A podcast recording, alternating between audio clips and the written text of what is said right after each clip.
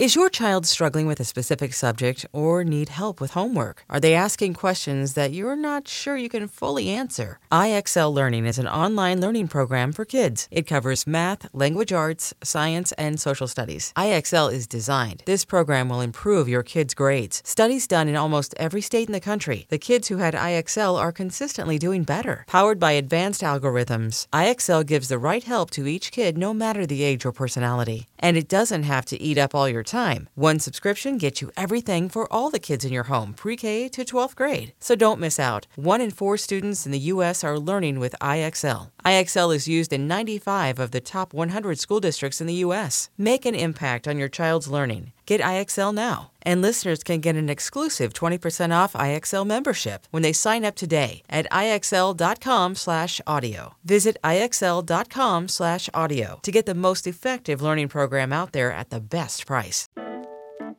Hey y'all, Brittany here to tell you a bit about today's sponsor of Undistracted, MailChimp. Running a small business or startup is not easy, especially when you're trying to get the word out about your products in today's hectic digital world. It is packed out there. But thankfully, MailChimp wants you to succeed. And with their smart marketing platform, you can focus on that. The platform can help you turn insights into results, scale your marketing, and let your brand shine thanks to an AI powered creative assistant.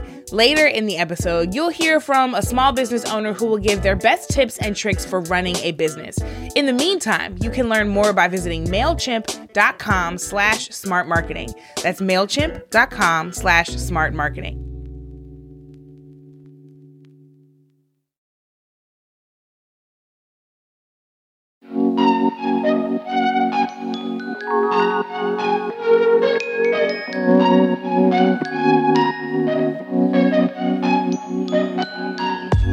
Hey y'all, it's Brittany. If you hear a couple little noises in the back, that's because I've got a very special guest here at the mic with me who's still learning how to talk and smile and do all the cool things.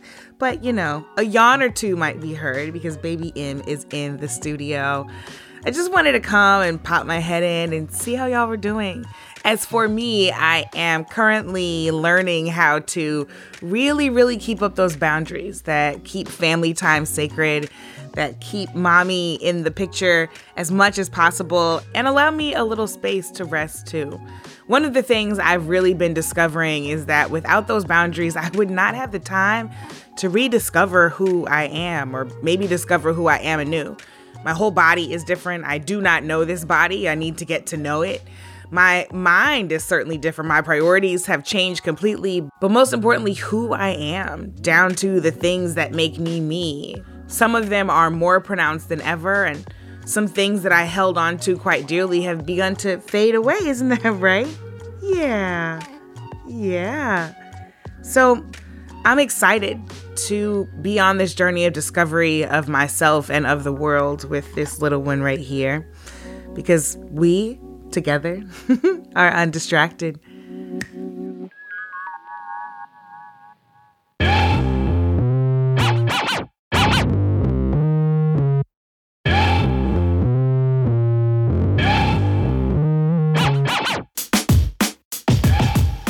On the show today, Majora Carter. There is so much money to be made off of our poverty. And that's when, frankly, I just got angry. My undistracted teammates Treasure and Cindy sat down with the MacArthur Genius winner. But first, here's Treasure with your untrending news.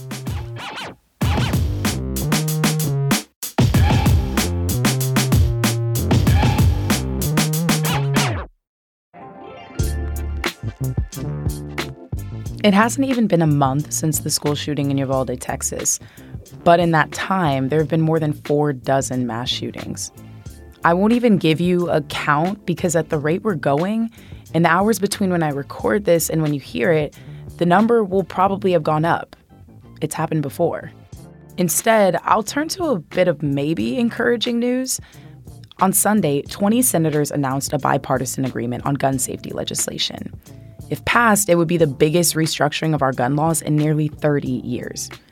The proposal is just a fraction of what needs to be done. For example, it does literally nothing to ban assault weapons or raise the age for gun purchases. But in the absence of a comprehensive solution, there is one buried victory. Domestic violence and gun control advocates have been trying for years to close a problematic gap in federal and state gun laws. You may have heard it called the boyfriend loophole, and this is what it means. By law, people convicted of domestic violence against a current or former spouse, live in partner, or co parent can't buy a firearm. But there's no similar restriction on dating partners who've been convicted of domestic violence. And according to the National Coalition of Domestic Violence, around half of intimate partner violence incidents are committed by dating partners. The bipartisan Senate deal will close that loophole, and that's a good thing. Because, as Shannon Watts, founder of Moms Demand Action, puts it, America is made up of this patchwork of different gun laws, some strong, some weak. We're all only as safe as the closest state with the weakest gun laws. So, even if it feels like we've only moved an inch towards mitigating gun related tragedies, we're going to celebrate this inch. Good baby steps in it. Now keep going. You can maybe almost guess what the next story is about because it has not left the news. It's about abortion. As you know, we're waiting for the Supreme Court to issue its decision in the case that could overturn Roe v. Wade. I still can't believe that I'm saying that sentence. Whew. And the moment it does, 13 states are expected to immediately ban abortion. Now, here's something you might not have heard. According to New York Times reporting, in many of those states, the bans have no exceptions for cases of rape, incest, or threat to the life of the pregnant person. That's notable because it means the new laws are even more extreme than pre Roe laws, which often included those exceptions. And now, in a post Roe world, Alabama, Arkansas, Florida, Kentucky, Louisiana, Missouri, Oklahoma, Ohio, South Dakota, Tennessee, and Texas would all have abortion bans that are more strict than their laws in, wait for it, 1973. Mississippi's law makes the particularly cruel distinction of allowing abortion in the case of rape, but not incest. Let's be clear abortion is health care, and it should be available to every person. You don't have to have a quote unquote good reason, like having been raped, to need one. Just not wanting to be pregnant is enough. You knowing your mind and owning your body is enough. But these laws show just how little these politicians care about us. They don't just want to roll back the clock, they want to reset it completely to a time when our bodies and minds didn't matter.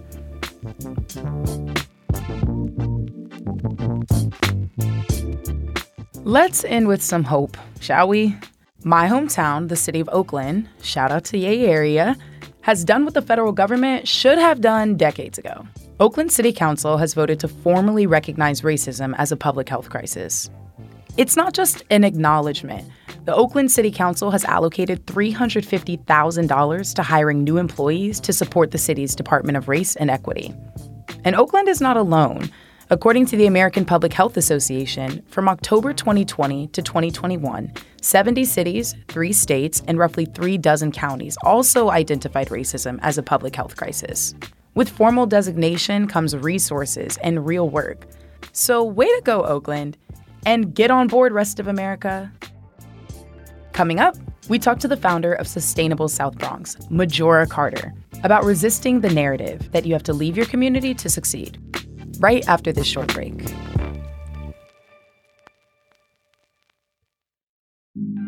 And now you'll hear from a featured entrepreneur in the Undistracted Spotlight, brought to you by our sponsor, MailChimp. Hi there, my name is Gia Garcia, and I'm the founder of Willow and Olivia Dessert Cafe, a magical bakery in New Jersey serving delicious cakes, cupcakes, cookies, and more. I decided at an early age that I wanted to follow in my father's culinary footsteps. And my childhood imaginary friends helped inspire my business. Yes, seriously, their names were Willow and Olivia, and I would often play pretend bakery with them. What began as me baking delicious cake pops for family and friends officially became a full fledged online bakery in 2011 and a brick and mortar shop in 2018. As a small business owner, I stay undistracted by utilizing time wisely. I literally time everything I do, down to the minute. It keeps me focused and productive. To learn more about Willow and Olivia Dessert Cafe, visit willowandolivia.com. Our sponsor, MailChimp, offers an all in one marketing platform built with growing businesses in mind. Visit MailChimp.com slash smart marketing to learn more on how to fuel your business, even if you're just starting out. At the Summer Olympics in 1968, two American sprinters stepped onto the victory stand. They accepted their medals, one gold, one bronze. Then, as the Star Spangled Banner played, they bowed their heads and raised their fists. I'm Malcolm Gladwell, and I'm hosting a new podcast from Pushkin Industries called Legacy of Speed. It's about a group of unlikely characters from a scrappy state college track team who changed the world. Join me for a trip to Speed City. Listen to Legacy of Speed wherever you get your podcasts.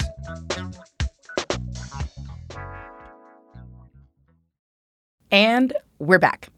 Our guest today is Majora Carter. Her name may be familiar to you from her Peabody Award winning radio show, The Promised Land. Or perhaps you've seen her book, Reclaiming Your Community, on store shelves. The subtitle, Nobody Should Have to Move Out of Their Neighborhood to Live in a Better One, tells you everything you need to know about Majora's mission to keep dollars and talent in our communities. And let's just say, I personally really related to it.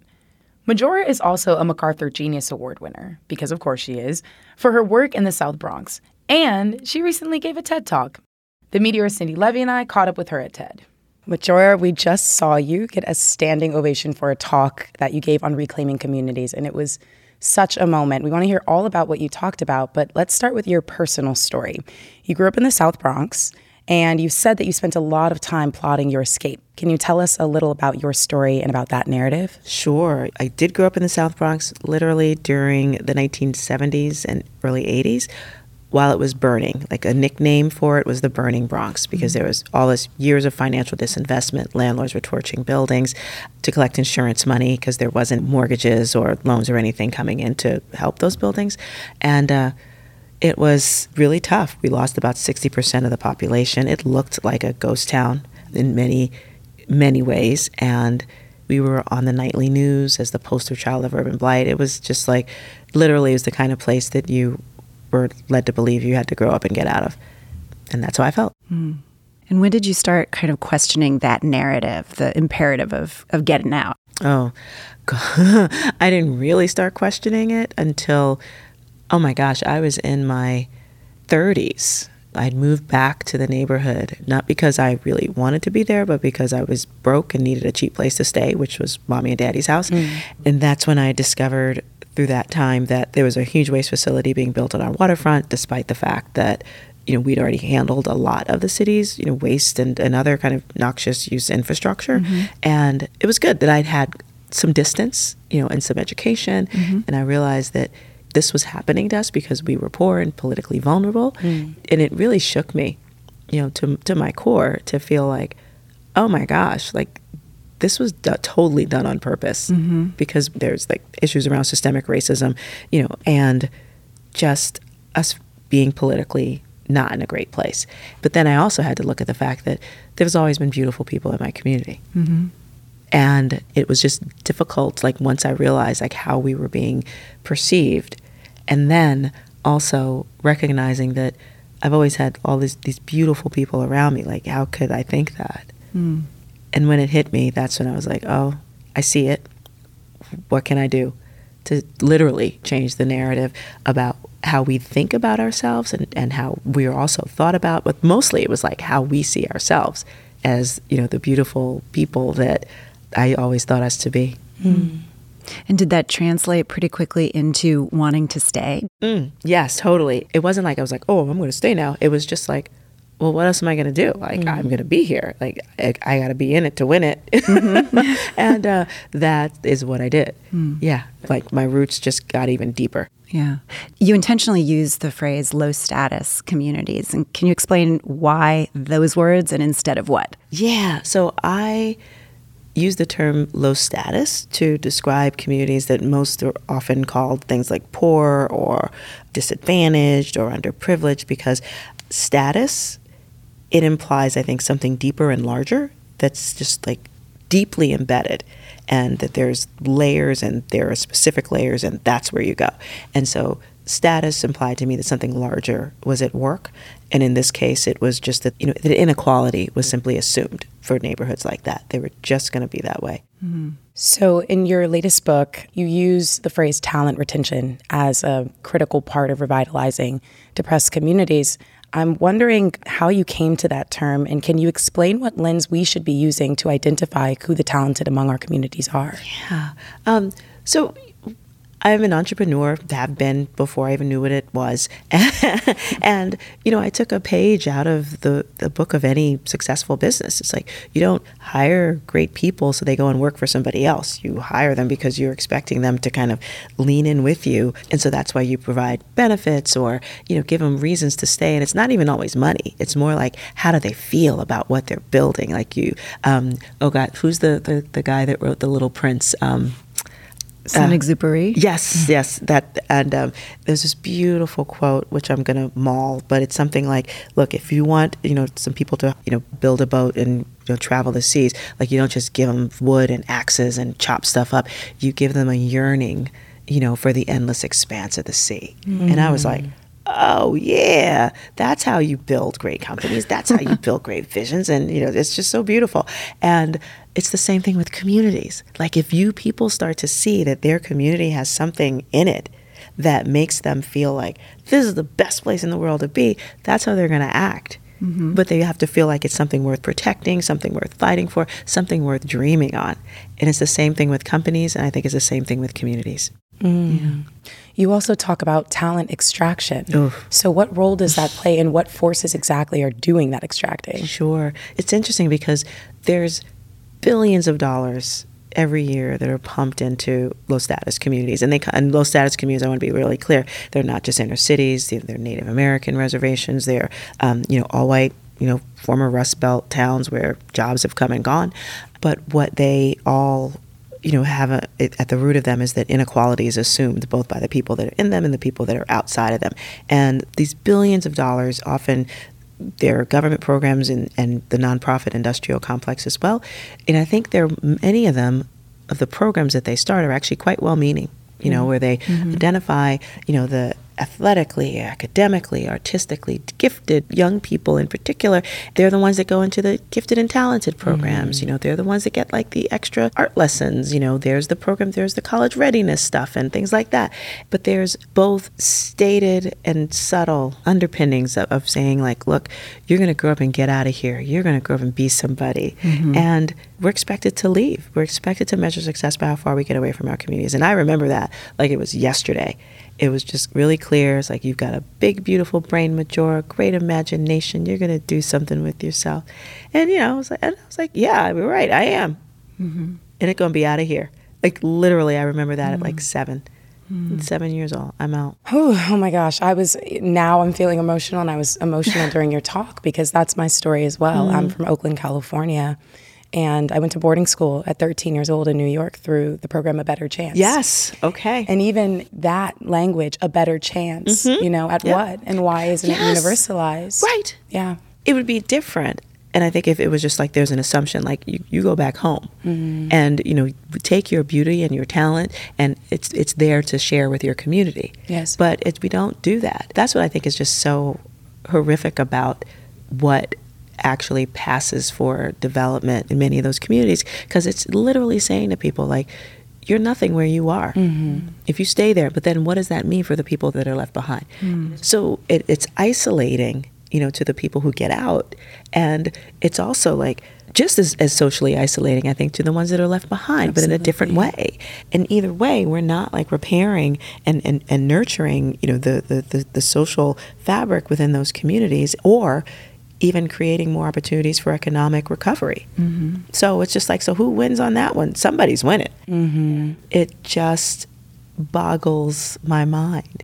And it was an evolution. It was because at first it was just like, okay, let's support our communities and let's, you know. Then when it when it really hit me, I was like, oh, this is bigger than anything I ever mm-hmm. thought. Like mm-hmm. there is so much money to be made off of our poverty. Mm.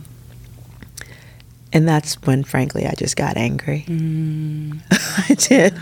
Majora, you talked before about the moment that you began to realize that you wanted to resist this narrative that you have to leave, you have mm-hmm. to get out. And I, am curious for you, Treasure, if you remember when you started to question mm. this idea that mm. a better chance meant a chance somewhere else. I think this concept that you have to leave home to change home, it's it's so pervasive among mm-hmm. my generation, especially yeah. because we are the most advantaged, uh-huh. particularly, you know, black low income communities. There are more government programs and non government programs than there've ever been to yeah. help us. Um, but we're not getting any better statistically. Not, no, statistically, we're not getting better. And I think for me, when I entered into these predominantly white affluent institutions, I recognized there was a lot of psychic and emotional violence at play. Yes. And so it made me have to contend with this idea of, well, what am I really being saved from? You know, yes, maybe physically I'm finding some refuge. The lights aren't getting turned off. Um, however, the emotional deterioration of being in those spaces and not being able to be my authentic self mm-hmm. always made me really question, you know, just the whole schema of this grand yes. plan. And and I, I want to ask you because that word talent it has such a wrought history, especially in the black community. I'm, I'm immediately thinking of Du Bois's talented 10th model, mm. where he proposes to uplift 10% of the you know young black population in hopes that they'll reinvest in their communities. And obviously that's a contentious idea because who is talented and right. are these the people that adhere to white respectability politics? So I, I want to understand how you came to yeah. use that term and also what sort of strategies or um, methods should be put in place for those that are viewed less favorably in our communities. Thank you for saying that because I understand what he was saying, but the whole idea of talent, there's everybody's got something, but do they even want to share it? Mm. And it's often the ones who actually can make money and are doing it and who take their money out. Mm. You know, as because if they're not investing in their own communities, um, where they're making a lot of money or they're making a little bit of money, but if you're taking your money and you're spending it someplace else, and if we can build opportunities for you to spend your money in yours, in your own community, so that dollar could circulate over and over and over again, then that's the talent. It is so much broader than mm-hmm. that because it's obviously more than 10%. percent mm hmm Well, I'd, I'd also say that what you are advocating for, viewing community members in low status communities as stakeholders. Mm-hmm. You talked um, about the fact that there's it's so lucrative. These environments are so lucrative, but the returns are not going to the community members Mm-mm. themselves. Right. I think just in reframing that, yeah. the social conditions that produce, you know, people that bottom out, the people that aren't perceived as talented, mm-hmm. that lead to incarceration, that lead to dropout rates, there'd just be such a rapid decline that there wouldn't even be this need to differentiate who has potential and who doesn't. Yeah. But the thing is, like, everybody does have some potential, Absolutely. period. But it's just like, is that potential even realized if mm-hmm. they don't see someone who's acting on it? Like, that's the thing that I've noticed. Mm-hmm. It's like, if you don't see it, will you believe it?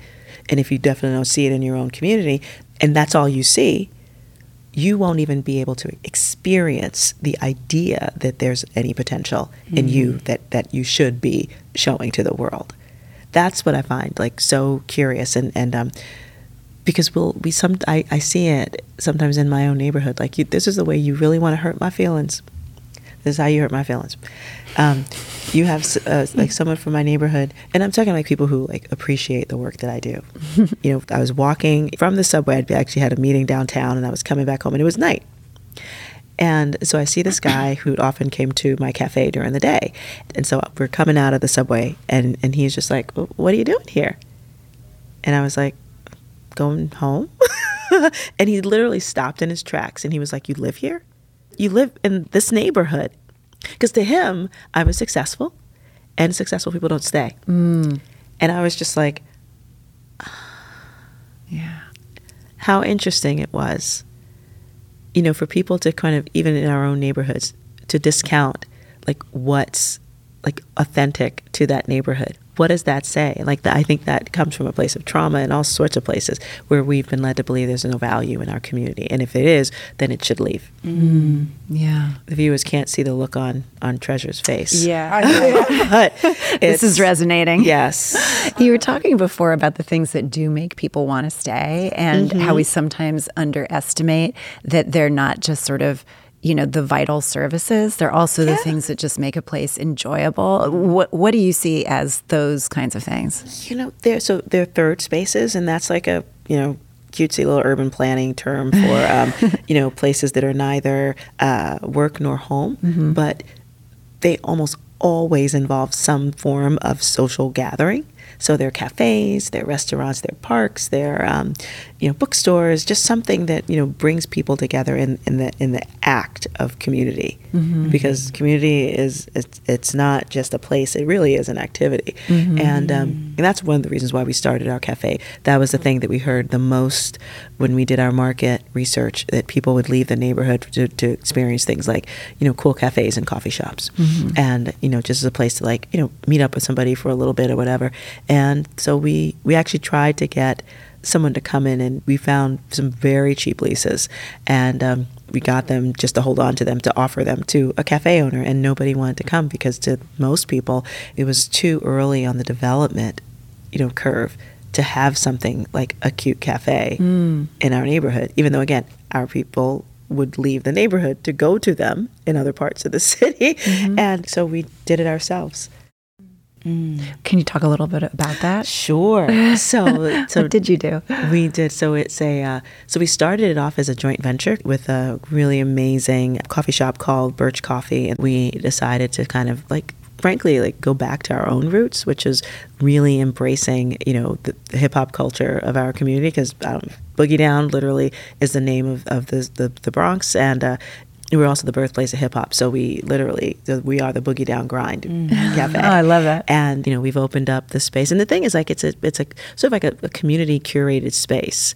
So everything from art exhibits to musical showcases, you know, credit repair workshops, and yeah, so we're super excited about stuff like that. I'm, yeah. I'm curious to know since you've started your consulting firm, um, Majora Carter Group, uh-huh. if you've experienced any backlash from South Bronx community members mm-hmm. when looking to relocate businesses into the community, especially considering you know the suspicion around gentrification sure. today. Yeah, sure. I mean, definitely, honey. I was on. A, let's see, I was on the front page story as a, of a the New York Times in a gossip piece, um, which uh, basically I think the title was something like "Hero of the South Bronx Now Accused of Betraying It," mm. because I took on a client that some local activists thought was just a bad idea.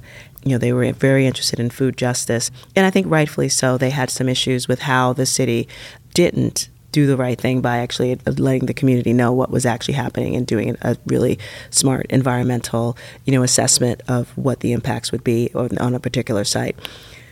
But when I did my homework, um, I realized that it probably was a better idea to have a company like this online food grocer come in because of the number of jobs that they could create. You know, and it was really unfortunate, I thought, because you know, they just looked at me and they were like, "Look, you're just you you used to be, you know, down with the people, now you're like with the man." And it's just like we could talk about this if you wanted to, but mm-hmm. they weren't interested.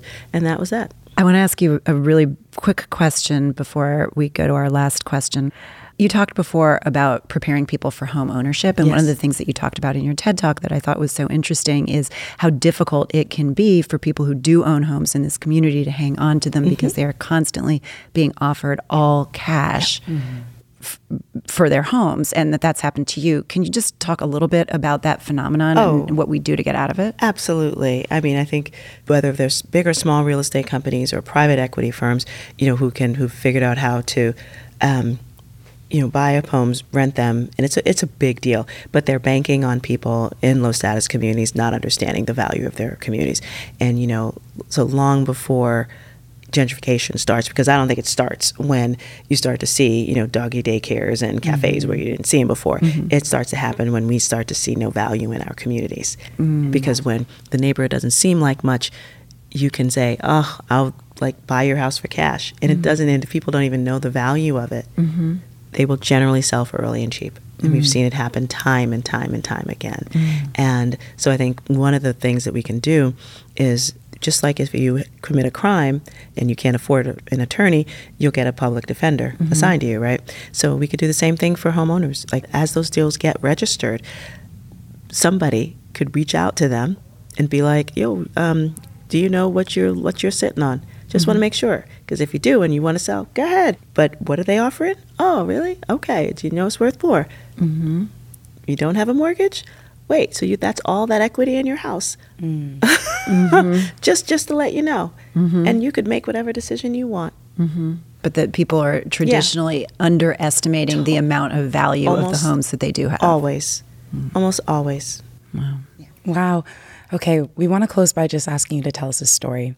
And so, correct me if I'm wrong, but you shared in your TED talk that your father was a Pullman porter. So my daddy was a gambling man. Okay. And uh, so he was a Pullman porter, but yes, he played the ponies. Ah. And he was in Los Angeles on a run, which wasn't his normal run. And uh, he went to a racetrack and won fifteen thousand dollars cash Okay. in the nineteen early 1940s. Mm. And he literally carried the money, $15,000 in cash. Was back home, back to New York City, because he was living in Harlem at the time. But he wanted to buy a house and he found a family that was willing to sell it to him literally near this this rail station that there was talk that it was going to be reopened because at that point it wasn't open and he was like i see you're selling this house i'd like to buy it from you and they sold it to him my dad he would have the the conductor slow the train down when it got to that point. So he mm-hmm. could literally jump off the train and climb up the embankment to walk two blocks to our house as opposed to going all the way downtown to penn station which is the, mm-hmm. the the main access point. point and it was just really very funny. Mm-hmm. And so now i actually acquired that rail station and I'm transforming it into an event hall and mm. music performance venue. And it's not been fully transformed yet, but basically we use it right now. And so there's like performances, videos are shot there, pop up shops or flea markets are there. And I'm very excited about mm. that. Mm. Whew. Oh my gosh. What an incredible feeling to be building something in that building, in that same building. Yep. Rewriting history and really forging such a beautiful future mm-hmm. in, in your hometown. Thank Yep. you so much for everything you've done, Majora. Thank you. Thank, you, for so being with much. us.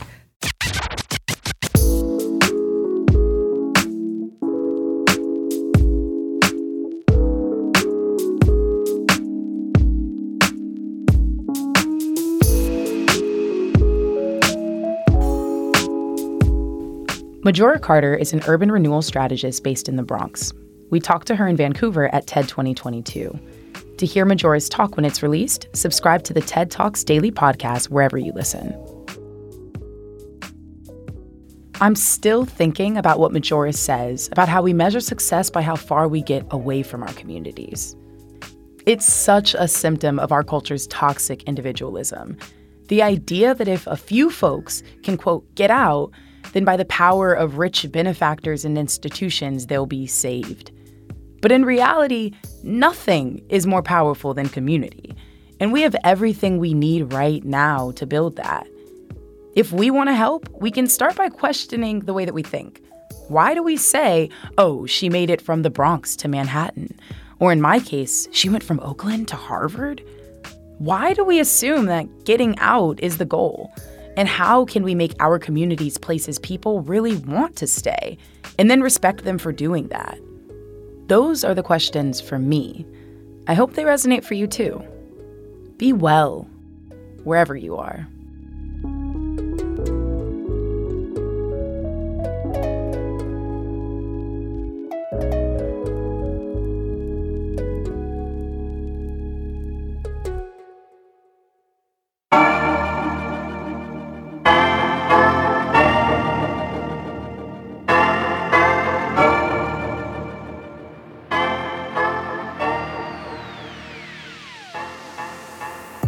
That's it for today, but never for tomorrow.